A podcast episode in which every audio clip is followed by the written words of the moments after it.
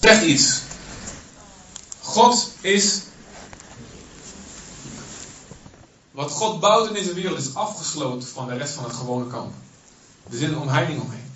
En om bij God te komen, je kunt niet zomaar eventjes eroverheen springen. Of eroverheen viereljeppen of wat heb ik nog voor. Volstok hoog springen. Maar je moest door de deur. Wit spreekt natuurlijk ook heel veel dingen. Heilig, met name een heilig iets, iets zuiver, iets, de zuiverheid van God. En je moet door de deur naar binnen. En zelfs al die palen, en, en, en, die hebben allemaal ook symboliek. Daar ga ik nou niet op in, er zijn te veel details. Maar dat, zelfs daar zitten dingen in.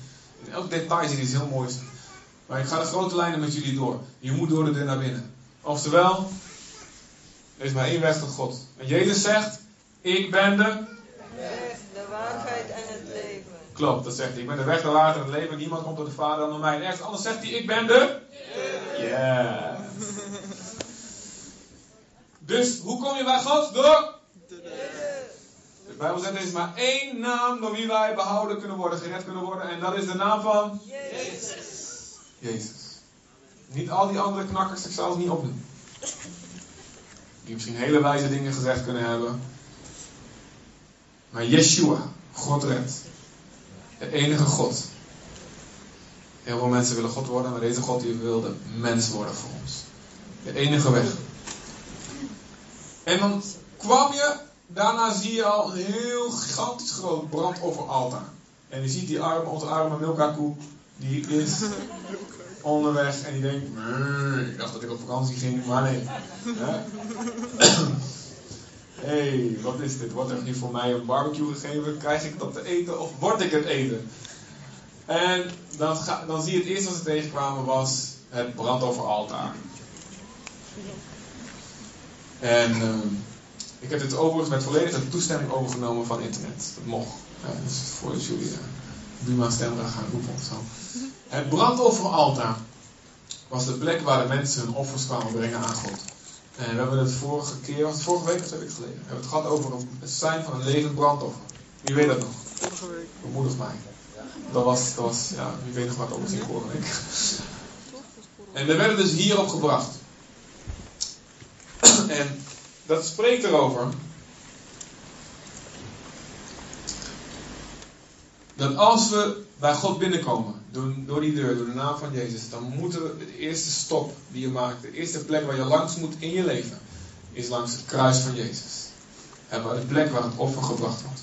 De plek waar het bloed, bloed vloeit. Je kunt daar niet omheen. Je kunt niet zeggen, nou ik ga naar God, ik storm door het heilige binnen en ik ga al die mysteries en geheimen van God, ik wil het helemaal doorgronden, zonder dat je het kruis van Jezus helemaal tot je door laat dringen en je samen met Hem daarop sterft. Je kunt niet verder. Het, dus hoe centraal dat staat, de vergeving van zonde. De vergeving van onze zonde. Dat wij dat God niet zomaar kan zeggen, weet je wat, ik schrijf die boel lekker aan de kant, dat kan juist niet zo erg allemaal. Er moet een straf komen voor wie wij zijn, voor, voor wat we gedaan hebben, voor wat we denken. En Jezus is het enige volmaakte offer wat de plaats van iemand anders kan innemen. Want al die andere mensen, ik kan niet een offer zijn voor jou. Jij kan niet een offer zijn voor mij. We moeten allemaal voor onze eigen prijs betalen. Hè? Ik kan niet zeggen, hé hey Martin, wil jij even zonde dragen naar de Heer? Weet je wel, ja, dus ik ben wel geschikt voor iemand daarvoor, ja. Nee, want hij heeft zijn eigen uh, geheimenissen die hij moet brengen aan de Heer. Ja, meer genoeg. Ja. En, en waarvoor hij zou moeten betalen. En want God rechtvaardig is, kan hij niet zomaar zeggen, laat maar zitten. Laat maar zitten alles wat je gedaan hebt. Laat maar zitten alles wat je anderen aangedaan hebt en gezegd hebt. Laat maar zitten de dood die je gebracht hebt met je woorden, met je daden. Laat maar zitten. God is rechtvaardig en God zou niet goed zijn als hij niet zou straffen. Een God zonder hel, een God zonder, die niet boos wordt, is geen liefdevolle God. Dus Jezus was de enige oplossing. Iemand die niet zelf gezondigd had. En die dus kan, rechtmatig kon zeggen, geef alles maar aan mij. Jezus, ons lam van God. Kunt er niet omheen. Het kruis, je kunt er niet omheen. Dat Derek Grant een boekje uitgeschreven. En koper spreekt, het is een symbool voor het oordeel van God. Uh, Mozes moest bijvoorbeeld een koperen slang maken in de woestijn toen de Israëlieten zo zaten te klagen en te mekkeren en werden gebeten door slangen. Moest hij zo'n koperen slang maken. Nou, er zijn meer plekken, er staat over.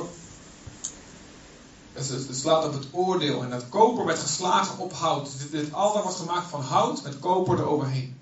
En hout spreekt van de menselijke natuur.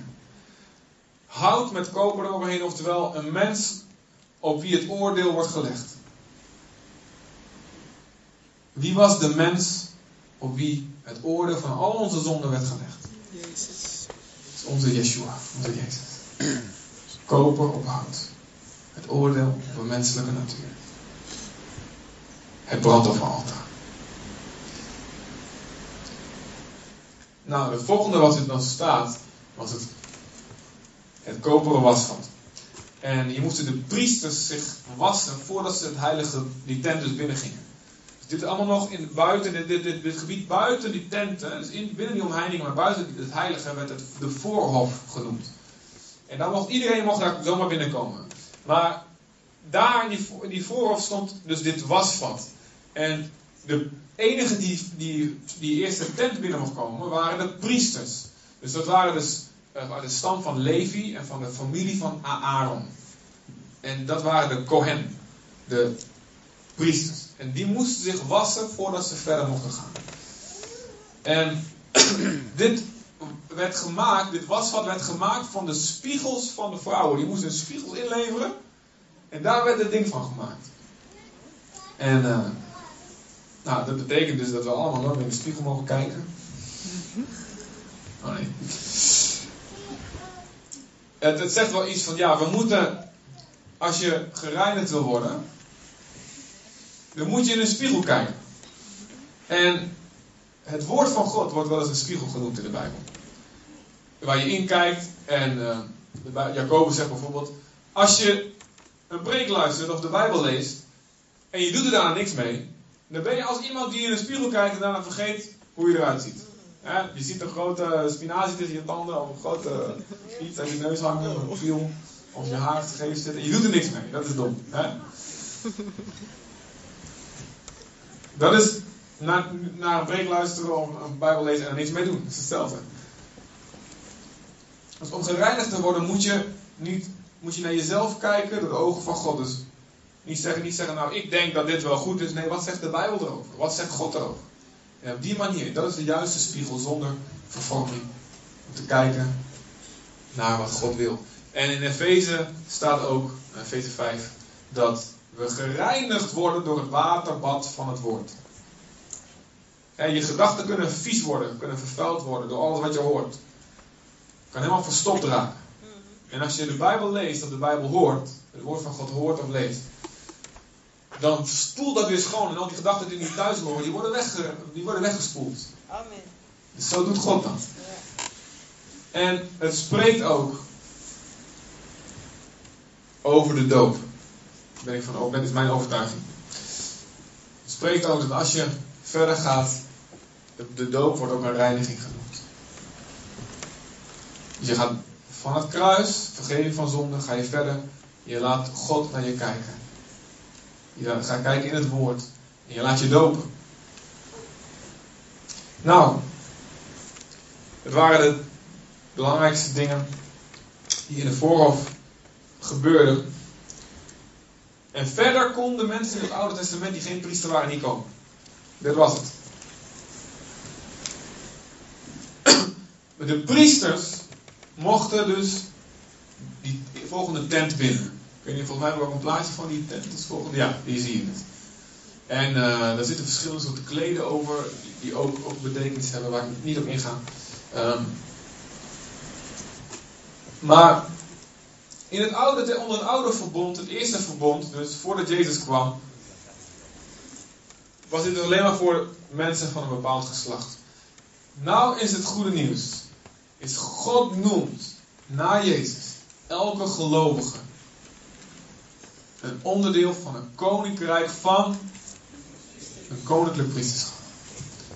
Oftewel, dit heilige is na Jezus open voor iedereen. Voor jou en voor mij. Je moet je eerst laten wassen voor je binnenkomt. En de priesters moesten ook zich laten wijden op een bepaalde manier. Een soort inwijdingsritueel had je daarvoor. Waarin ze gezalfd werden. Eerst met bloed en daarna met olie. En die olie werd bovenop het bloed aangebracht. Olijfolie. Dus eerst het bloed van Jezus en daarna de olie, de zalving van de Heilige Geest. Door de, gedoopt te worden in de Heilige Geest, worden we gezalfd om dienst te doen aan God. Om als een priester Jezus na te volgen en het heilige binnen te gaan en ook offers te brengen die God graag ziet. Nou, je ziet hier dat um, in het heilige er staan weer een aantal dingen. Als je denkt, het wel allemaal heel erg snel, dan uh, nou, luister er even na thuis of schrijf het op. Of laat het gewoon op je inwerken. Misschien zijn er een aantal dingen die je blijven hangen. En misschien kun je zelf nog eens een keer gewoon met God over praten. Heer, wat, is, wat, wat wilt u tot mij zeggen? Wat zijn er belangrijke dingen? Of misschien is het zien van een grote lijn. Misschien voor de eerste keer in je leven. Helpt je dat om het plaatje van God te zien. In het heilige staan. Um, oh hier is nog een keer uh, een beetje de afmetingen ervan. En uh, dit was dus ook, uh, ook weer gemaakt van hout. En hout met goud eroverheen. En dat is anders dan hout met koper eroverheen. Want het altijd was, was hout met koper. De hout met goud wil laten zien een menselijke natuur met een goddelijke natuur eroverheen. Of, ja, en dat was Jezus. Maar weet je, in Jezus zijn wij dat ook. Want de Bijbel zegt, we hebben deel gekregen aan de goddelijke natuur. Amen. Dus Jezus was hout overdekt met goud. En jij ook. Zeg het tegen je buurman. Er zit goud over je hout.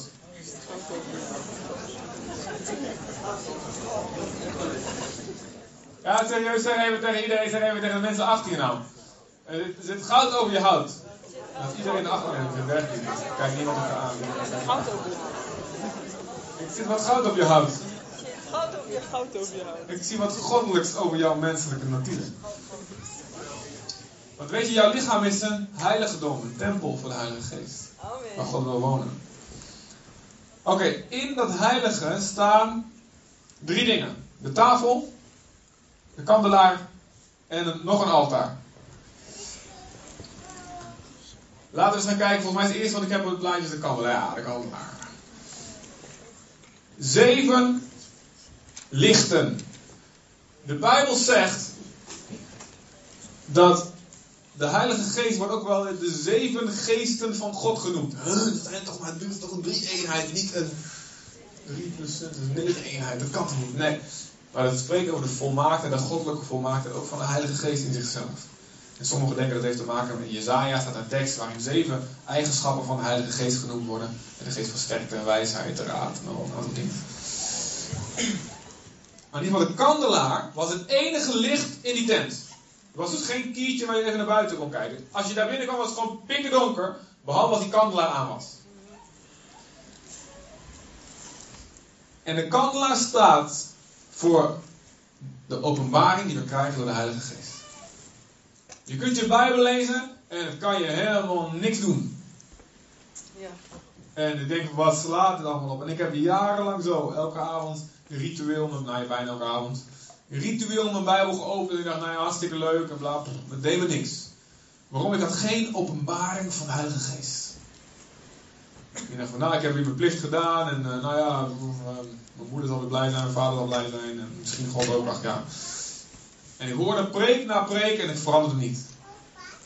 Ik had geen openbaring van de Heilige Geest. Het was pikkerdonker voor mij. God wil jouw ogen openen. Als je je ziet en je denkt, ik snap niks van God.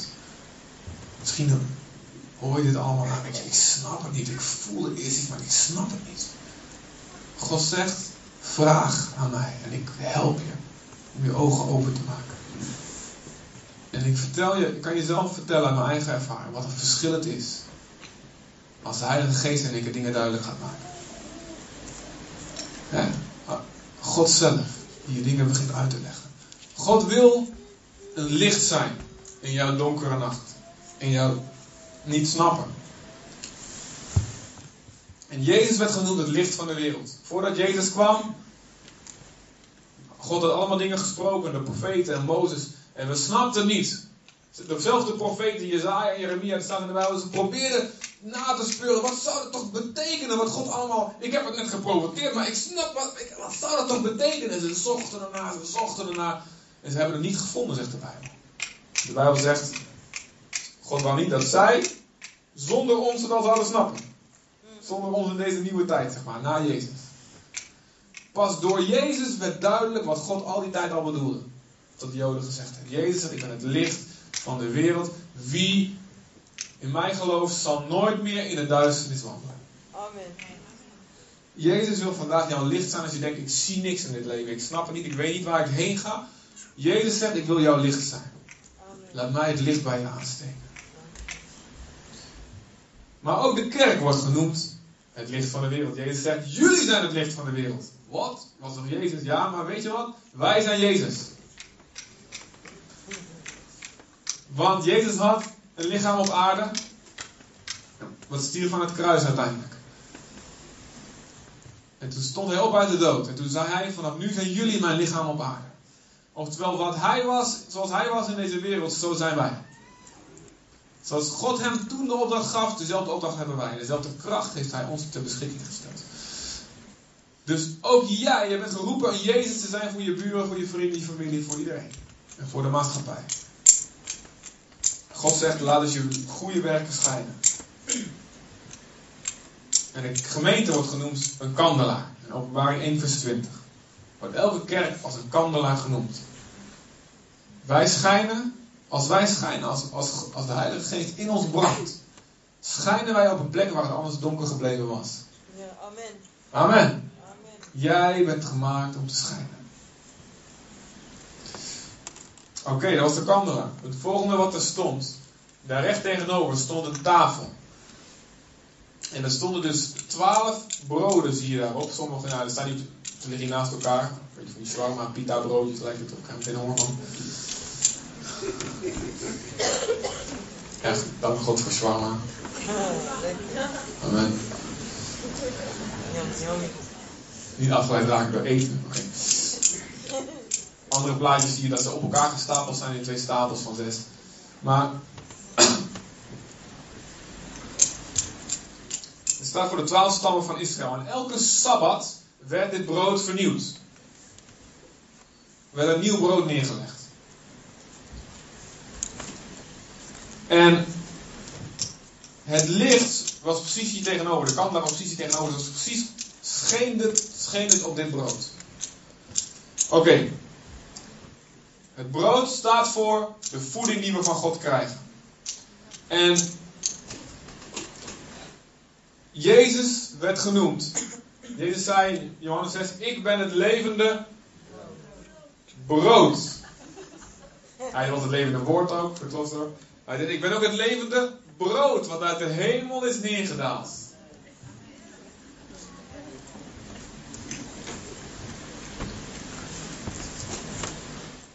En Jezus zegt, eet van mij. Mijn, mijn lichaam is echt voedsel. En mijn bloed is echt drinken. En mensen zeggen, wat slaat het op mij? Als je dan wil dit, wat kan niet behaald gaan worden of zo? Ze snappen het niet. Maar wij weten wat hij bedoelt, toch? Ja? Ja, Vorige week hebben we het gevierd. En in de vroege kerk vierden ze het elke week. En er is heel wat voor te zeggen. Denk, als je het heel erg bijbels wil doen, dan zou je elke week met elkaar avondmaal moeten vieren met z'n allen. Misschien moeten we dat maar een keer gaan doen. Goed. Ehm, en daar staat ervoor, wij mogen deel hebben aan Jezus. En we mogen ons voeden van Hem. En Hij wordt ook het levende woord genoemd. Oftewel, Jezus aanwezigheid is voeding voor ons. Het woord wat de, de Heilige Geest, die kandelaar, leven maakt, het voedt ons. En ik vind het heel mooi, wordt elke week vernieuwd. Dus naast het avondmaal spreekt het ook over. Wij komen elke week bij elkaar samen. En ja, ook in de huizen staat in de Bijbel. Maar vooral die wekelijkse samenkomst, dat is ook de plek waarin God ons in het bijzonder sterkt, omdat we daar met z'n allen bij elkaar zijn. Ja toch? Amen. Het is een plek waar Jezus ons voedt met zichzelf. Ja. Snap, ik, ik hoop dat het alvast een beetje, ik ben niet eens klaar, maar dat het een beetje duidelijk begint te worden. Dat wat wij hier doen, is niet iets doodgewoons. Nee. Het is iets eeuwigs. Dit is 3500 jaar geleden, mensen. Dat God hierover spreekt. Dat God spreekt over de kracht van, nou gewoon naar de kerk gaan. De kracht van de doop in de Heilige Geest. De kracht van het bloed van Jezus. De kracht van de doop in water. Amen. Amen.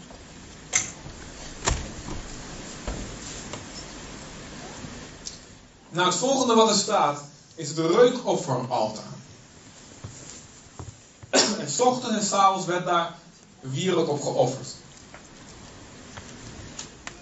En in openbaring 8 vers 3 en 4, openbaring 8 vers 3 en 4, als je het op wil schrijven, daar wordt gebed reukoffer genoemd.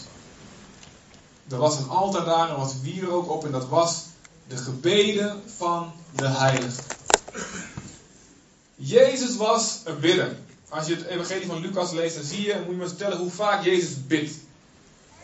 Het evangelie van Lucas is interessant daarin, dat hij legt de nadruk op bidden en op de Heilige Geest. Heel leuk. Meer dan de andere evangelie. Dat was echt een, een, een pinkstergast, een charismatische type. Lucas. En was de dokter ook nog. Leuke combinatie. En hij heeft ook handelingen daarna geschreven. Was eigenlijk, Lucas was deel 1 van zijn, van zijn boek en, en Handelingen deel 2. Ehm hij spreekt over hoeveel Jezus bidt. Jezus bad tijdens zijn leven. En er werd 's ochtends en 's avonds een offer gebracht door de priesters. En er staat, Jezus, het staat heel vaak dat Jezus ging vroeg in de ochtend stond hij op om te bidden. Omdat hij wist hoeveel kracht hij nodig had om zijn taak te volbrengen. Wist hoeveel, dat hij het hart van de Vader voortdurend moest blijven zien. Moest voortdurend herinnerd worden door, door de Heilige Geest aan de Vader God. En waarvoor hij, doet, waarvoor hij eigenlijk op aarde was. En vaak zit er ook, s'avonds ging hij bidden. Dan ging hij, in de nacht ging hij door. Dus Jezus was de volmaakte priester. Die het offer bracht op het altaar van gebed. En in hem zijn ook wij geroepen om een gebedsleven op te bouwen met hem. Om ochtends, als de rest nog slaapt, uit je bed te kruipen. Ja. En om te zeggen, hier ben ik. En Heer, ik heb koffie nodig eigenlijk, maar ik heb vooral u nodig vandaag. En ik besef de taak waarvoor ik sta, om Jezus na te volgen, dat het niet makkelijk is. Help me, Heer. En dan is het maar vijf minuten, of al is het maar tien minuten, of hoe lang gewoon het lukt. Bid. Begin je dag met God. Als een priester die Jezus navolgt. God zegt, ik ruik het en het ruikt lekker hoe je bidt. Oh, dan komt het met zo'n krakende stem, met die, die ochtenddrakenadem, weet je wel. Maar goed dat je niet samen bidt, anders valt iedereen in de geest. Dus wil je. Maar je gewoon, God zegt, toch ruikt dat lekker.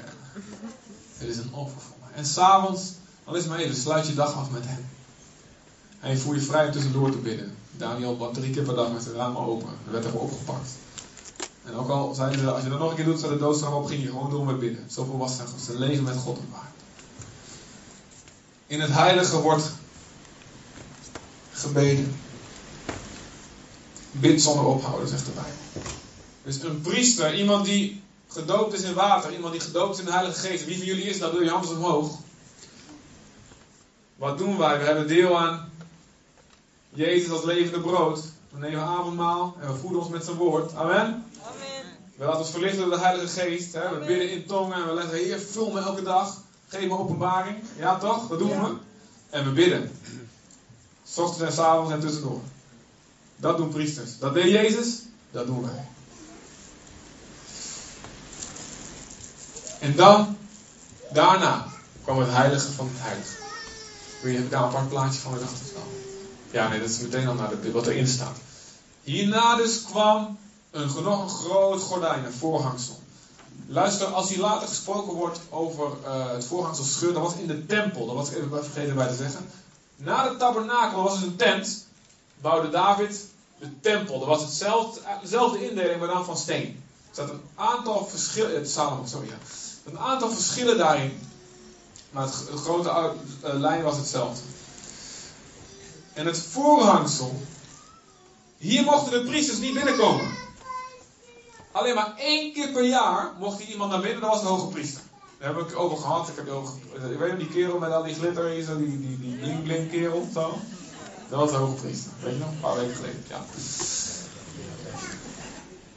Eén keer per jaar mocht hij naar binnen en dat was op Yom Kippur, grote verzoendag.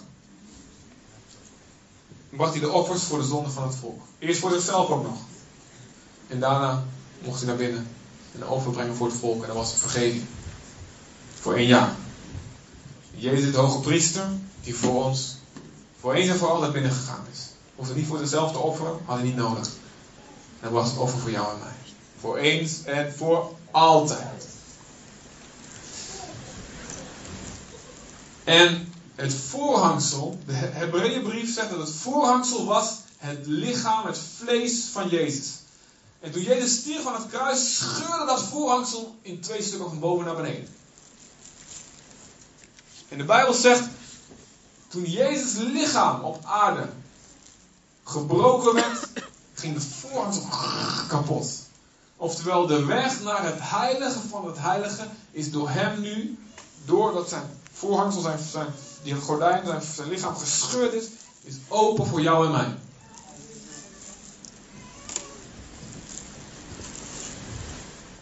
Omdat hij erin gegaan is, is het open voor iedereen. Is het vervuld. En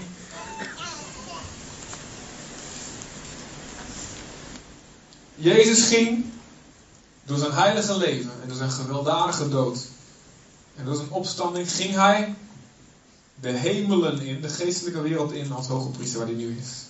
Ging in het heilige van het heilige in. Het heilige van het heilige staat ook voor als het ware het diepste punt van de hemel, zeg maar. En ook wij gaan hier door naar binnen. Door dat wij Jezus navolgen. Hij liet zijn vlees scheuren. En de Bijbel zegt, gelaten 5 vers 24. Wij, christenen, wij kruisigen ons vlees, ons oude mens, met haar begeertes. Wij volgen Jezus daarin. Door niet te denken aan jezelf, maar te leven voor Hem en voor onze broers en zussen, voor onze naasten. Daarmee gaan wij dat heiligdom in. En in het heiligdom staat de ark van het verbond. En ook dat was hout met goud eroverheen. Is een kist.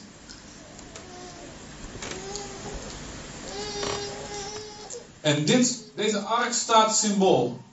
Als het ware, als je kijkt naar het binnenste van het binnenste van het heiligdom, van wat God wil bereiken met ons. Vervuld worden met de Heilige Geest is te gek. En hebben we nodig. Naar de kerk gaan hè? en het woord ontvangen en avondmaal nemen is nodig. Gebed is nodig. Maar waar gaat het om in onze relatie met God? Waar staat deze ark voor? Is dat wij worden als Hij. Amen. Dat is het binnenste, het hoogste doel wat God heeft voor ons. Wij zijn bestemd om gelijk te worden aan het beeld van Jezus. Amen. Dat is Gods hoogste doel met jou, is dat je gaat lijken op Jezus. Van binnenuit. En dat is waar die ark voor staat. En daarom staat dat in het helemaal heiligste van het heiligste. Het heiligste van het heiligste van God voor jou is niet dat je bij het kruis alleen blijft of gedoopt wordt of zelfs niet vervuld met de Heilige Geest. Dat is allemaal een weg naartoe. Het diepste wat God wil met jou is dat je wil gaan lijken op Jezus. Amen. Ik zeg het nog een keer. Het heiligste wat God wil met jou en met mij is dat we gaan lijken op Hem. We zijn gemaakt naar het beeld van. Hè, we doen Adam en Eva gemaakt werden, ze werden gemaakt naar het beeld van God. En God wil door Jezus heen dat herstellen in jou en mij. Want heel vaak lijken we op de duivel. Of zijn broer. Of zijn schoonmoeder. En God wil dat weer allemaal uit ons wegkrassen. We gaan je gaan op Jezus. Die ark staat daar symbool voor. En bovenop die ark zit een deksel. Het werd het verzoendeksel genoemd. En er staan twee grote gerubs op. En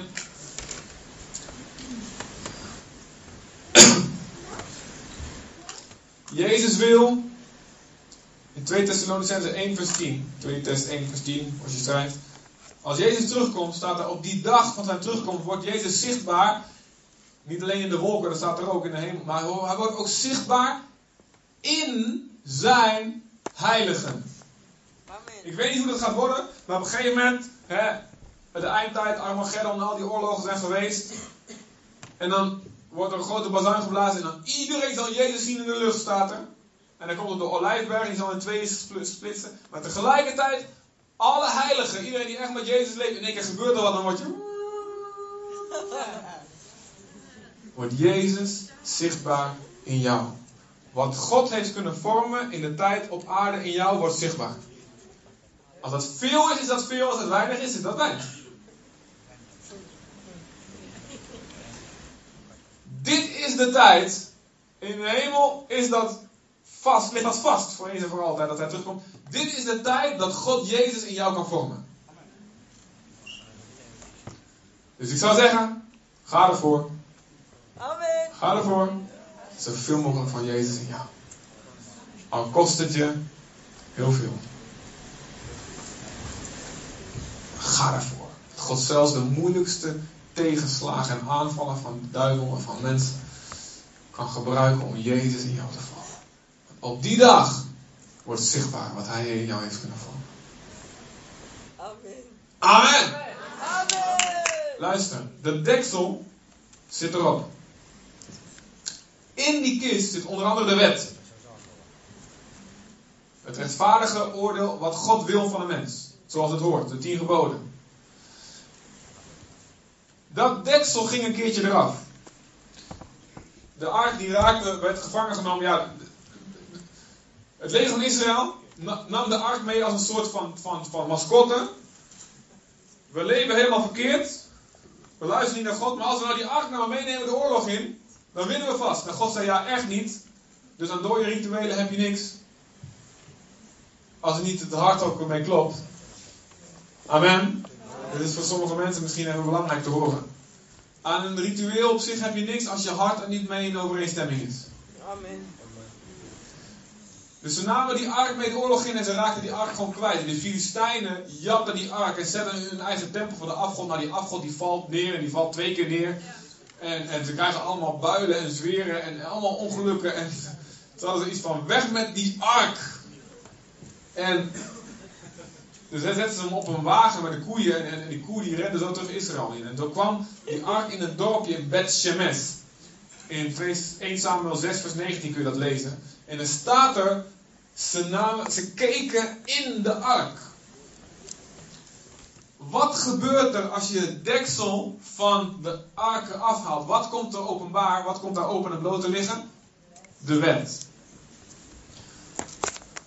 Oftewel, als je de genade van God weghaalt uit het evangelie, of uit je leven, en je, je denkt van ik ga me allemaal zelf maar presteren, je haalt het deksel eraf, dan komt het oordeel van God openbaar. Wat gebeurde er? Gingen ontzettend veel mensen dood. Het getal is een beetje onduidelijk wat er staat, maar duizenden waarschijnlijk. Dus haal nooit het deksel van die ark af. Haal nooit de genade van God uit je leven. Ja, ga ervoor heilig te leven. Ga ervoor om de wet van God, of om het hart van God na te leven. Die morele wet, ga daarvoor. Maar haal nooit de genade van God eraf. We hebben het allemaal nodig. Voortdurend nodig.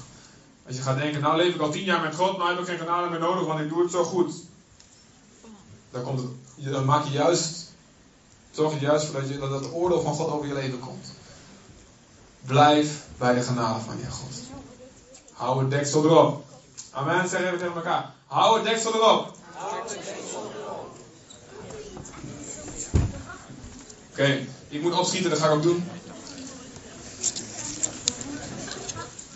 Drie dingen zaten in, zaten in die ark. De staf van Aaron. Ik ga even andersom beginnen. Wat zat erin? De, dus die twee, de wet zat erin. Van Jezus, Jezus zei over zichzelf: Uw wet is in mijn hart geschreven. En, en Jeremia, de profeet, zegt ook: Iedereen die gelooft, God schrijft de wet in zijn hart. In de ark zit de wet. Zit de wet van God in jouw hart? Wil je graag doen wat God wil? Amen. Yes? Of moet iemand je vertellen? En nou moet je het weer doen. Je wilt eigenlijk niet, nou, doe het maar, want het is een klap. het verlangen om Gods wil te doen. Laat de wet van God in je hart geschreven staan. Niet iets wat van buitenaf opgelegd wordt. Amen. Amen. Tweede ding wat erin zat. Oh, hier zien we drie dingen. Is manna.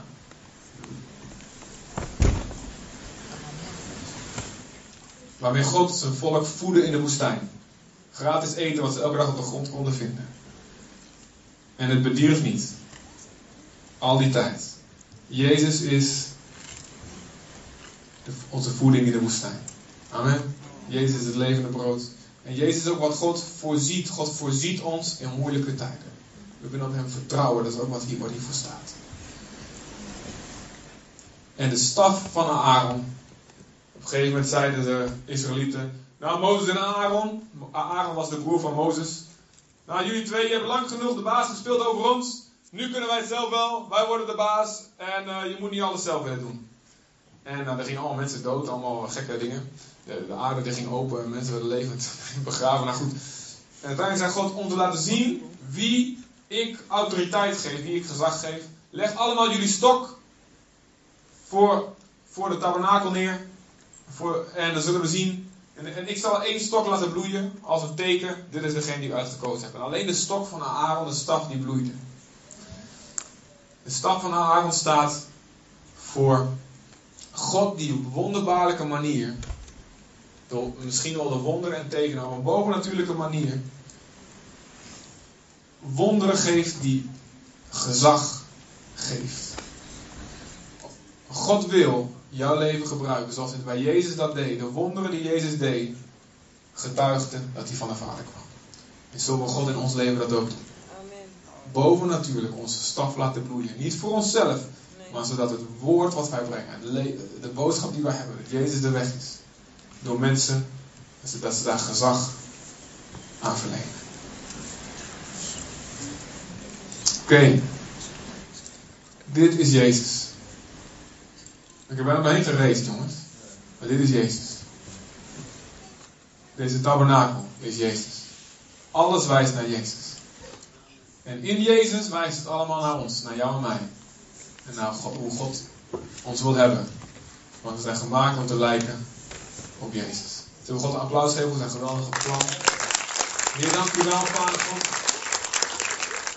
Dank u wel voor dat u ons plaatjes geeft om het ons makkelijk te maken om u te snappen. Heer, dat u niet van die moeilijke filosofische boeken en weet ik wat allemaal, maar u geeft gewoon plaatjes. U, u weet dat wij gewoon Jip en Janneke mensen zijn die gewoon, ja, dit soort dingen nodig hebben. Vader, help ons. Herinner ons aan deze waarheden. Ik bid in de naam van Jezus dat iedereen die hier zit en die dit hoort, hier of via internet, maar iedereen, Vader God, die dit hoort, in de naam van Jezus, ik bid u zo, Heer, dat ze door zullen gaan, door de poort binnen zullen gaan en zullen zien dat Jezus de enige weg is. Ik bid u, Vader, dat ze hun leven zullen bij het kruis zullen brengen, hun zonde bij het altaar zullen neerleggen en dat ze vergeving van zonde zullen krijgen. Ik bid dat iedereen, Heer, zich zal laten dopen, Heer, bij het wasvat en zich zal laten reinigen door het woord. Ik bid dat iedereen als een priester het heilige binnen zal gaan. Ik bid in Jezus naam, Vader, dat we verlicht allemaal zullen worden door de Heilige Geest, dat we gedoopt zullen worden in de Geest, dat iedereen hier zal functioneren in de gaven van de Geest, in profetie, spreken, in tongen, genezing, onderscheiding van geest en al die dingen, Vader. Ik bid u, Vader, we allemaal van uw woord tot ons zullen nemen. Heer, dat we, dat trouw zullen zijn in het gaan naar de gemeente. Heer, dat we het avondmaal tot ons zullen nemen. We zullen eten met u, Vader, in de naam van Jezus. Ik bid dat we allemaal, Vader, zullen bidden. Heer, dat u ons zal sterken. En u zelf zal laten zien als we bidden. Dat er echt iets gebeurt. Dat het onze favoriete tijd van de dag gaat worden. Help ons, Vader. En ik bid u, dat we allemaal samen met Jezus onze oude mensen zullen kruisigen. En zo uw heilige van het heilige binnen zullen gaan. Om te worden als u in de naam van Jezus. Dat waar u voorziet, Vader. Heer, waar u wonderen geeft die gezag gezag geven aan de boodschap die we brengen. Heer, en waardoor de wet in ons hart geschreven wordt. In Jezus' naam, maak ons als u. Wij willen zo dicht mogelijk bij u zijn en niet ergens buiten blijven hangen. Vader God, in Jezus' naam, hier zijn we. Doe uw wil in ons. Amen. Amen. Amen. Glenn, kom met je fantastische band en je muzikale, gezalde acties. We gaan het niet afsluiten. Maar ik wil dat iedereen reageert op God. Dat wil ik gewoon. Is niet verplicht, maar Dat wil ik gewoon heel graag. Ik, zal, ik hou zoveel van God, maar ik hou ook heel veel van jullie. Ik wil dat het volle plan van God in jullie leven aanwezig is. Als er iets is wat je vandaag gehoord hebt, wat je denkt, ik vind dat moeilijk, ik wil het wel, maar ik vind dat moeilijk, ik heb er hulp bij nodig. Ik wil dat iemand met me bidt. Kom alsjeblieft, alsjeblieft naar voren. Misschien heb je nog helemaal nog nooit je leven aan Jezus gegeven. En dan zeg je, ik moet nog, nog die poort naar binnen. Ik weet niet hoe, maar ik wil het graag. Alsjeblieft, ik smeek het je bijna. In Jezus' naam. Kom naar voren of praat met iemand. Maar in ieder geval zet een stap vandaag. En je hoeft nog niet echt, nog niet helemaal meteen al die dingen te snappen. En hetzelfde ik net gezegd hoef je niet allemaal te snappen. Maar alsjeblieft, zet een stap naar Jezus. De Bijbel zegt, nader tot mij en ik zal tot jou naderen. Zegt God belooft het. Als jij een stap zet, doe ik ook een stap. Alsjeblieft, ik heb alles klaargemaakt. Misschien is het iets anders. Misschien moet je gewoon laten dopen. Misschien moet je, moet je worden met de Heilige Geest. Misschien moet je iets veranderen in je leven. Om gebedsleven op te bouwen. Of wat dan ook. Misschien heb je een hele moeilijke, moeilijke beproeving. En je denkt, oh God, help me. Help me hier doorheen te gaan. Voorzie mij in de woestijn. En help me om altijd te blijven richten. Om te steeds meer te worden als Jezus. Als je daar hulp bij nodig hebt, alsjeblieft, kom hier staan. Er zijn heel lieve mensen die voor je willen bidden. Of, of, of, of grijp iemand bij de broek en zeg, bid voor mij, help mij. Maar doe er alsjeblieft iets mee, oké? Hou heel veel van jullie. Nou, nou bid nog wat met ons, als laatste.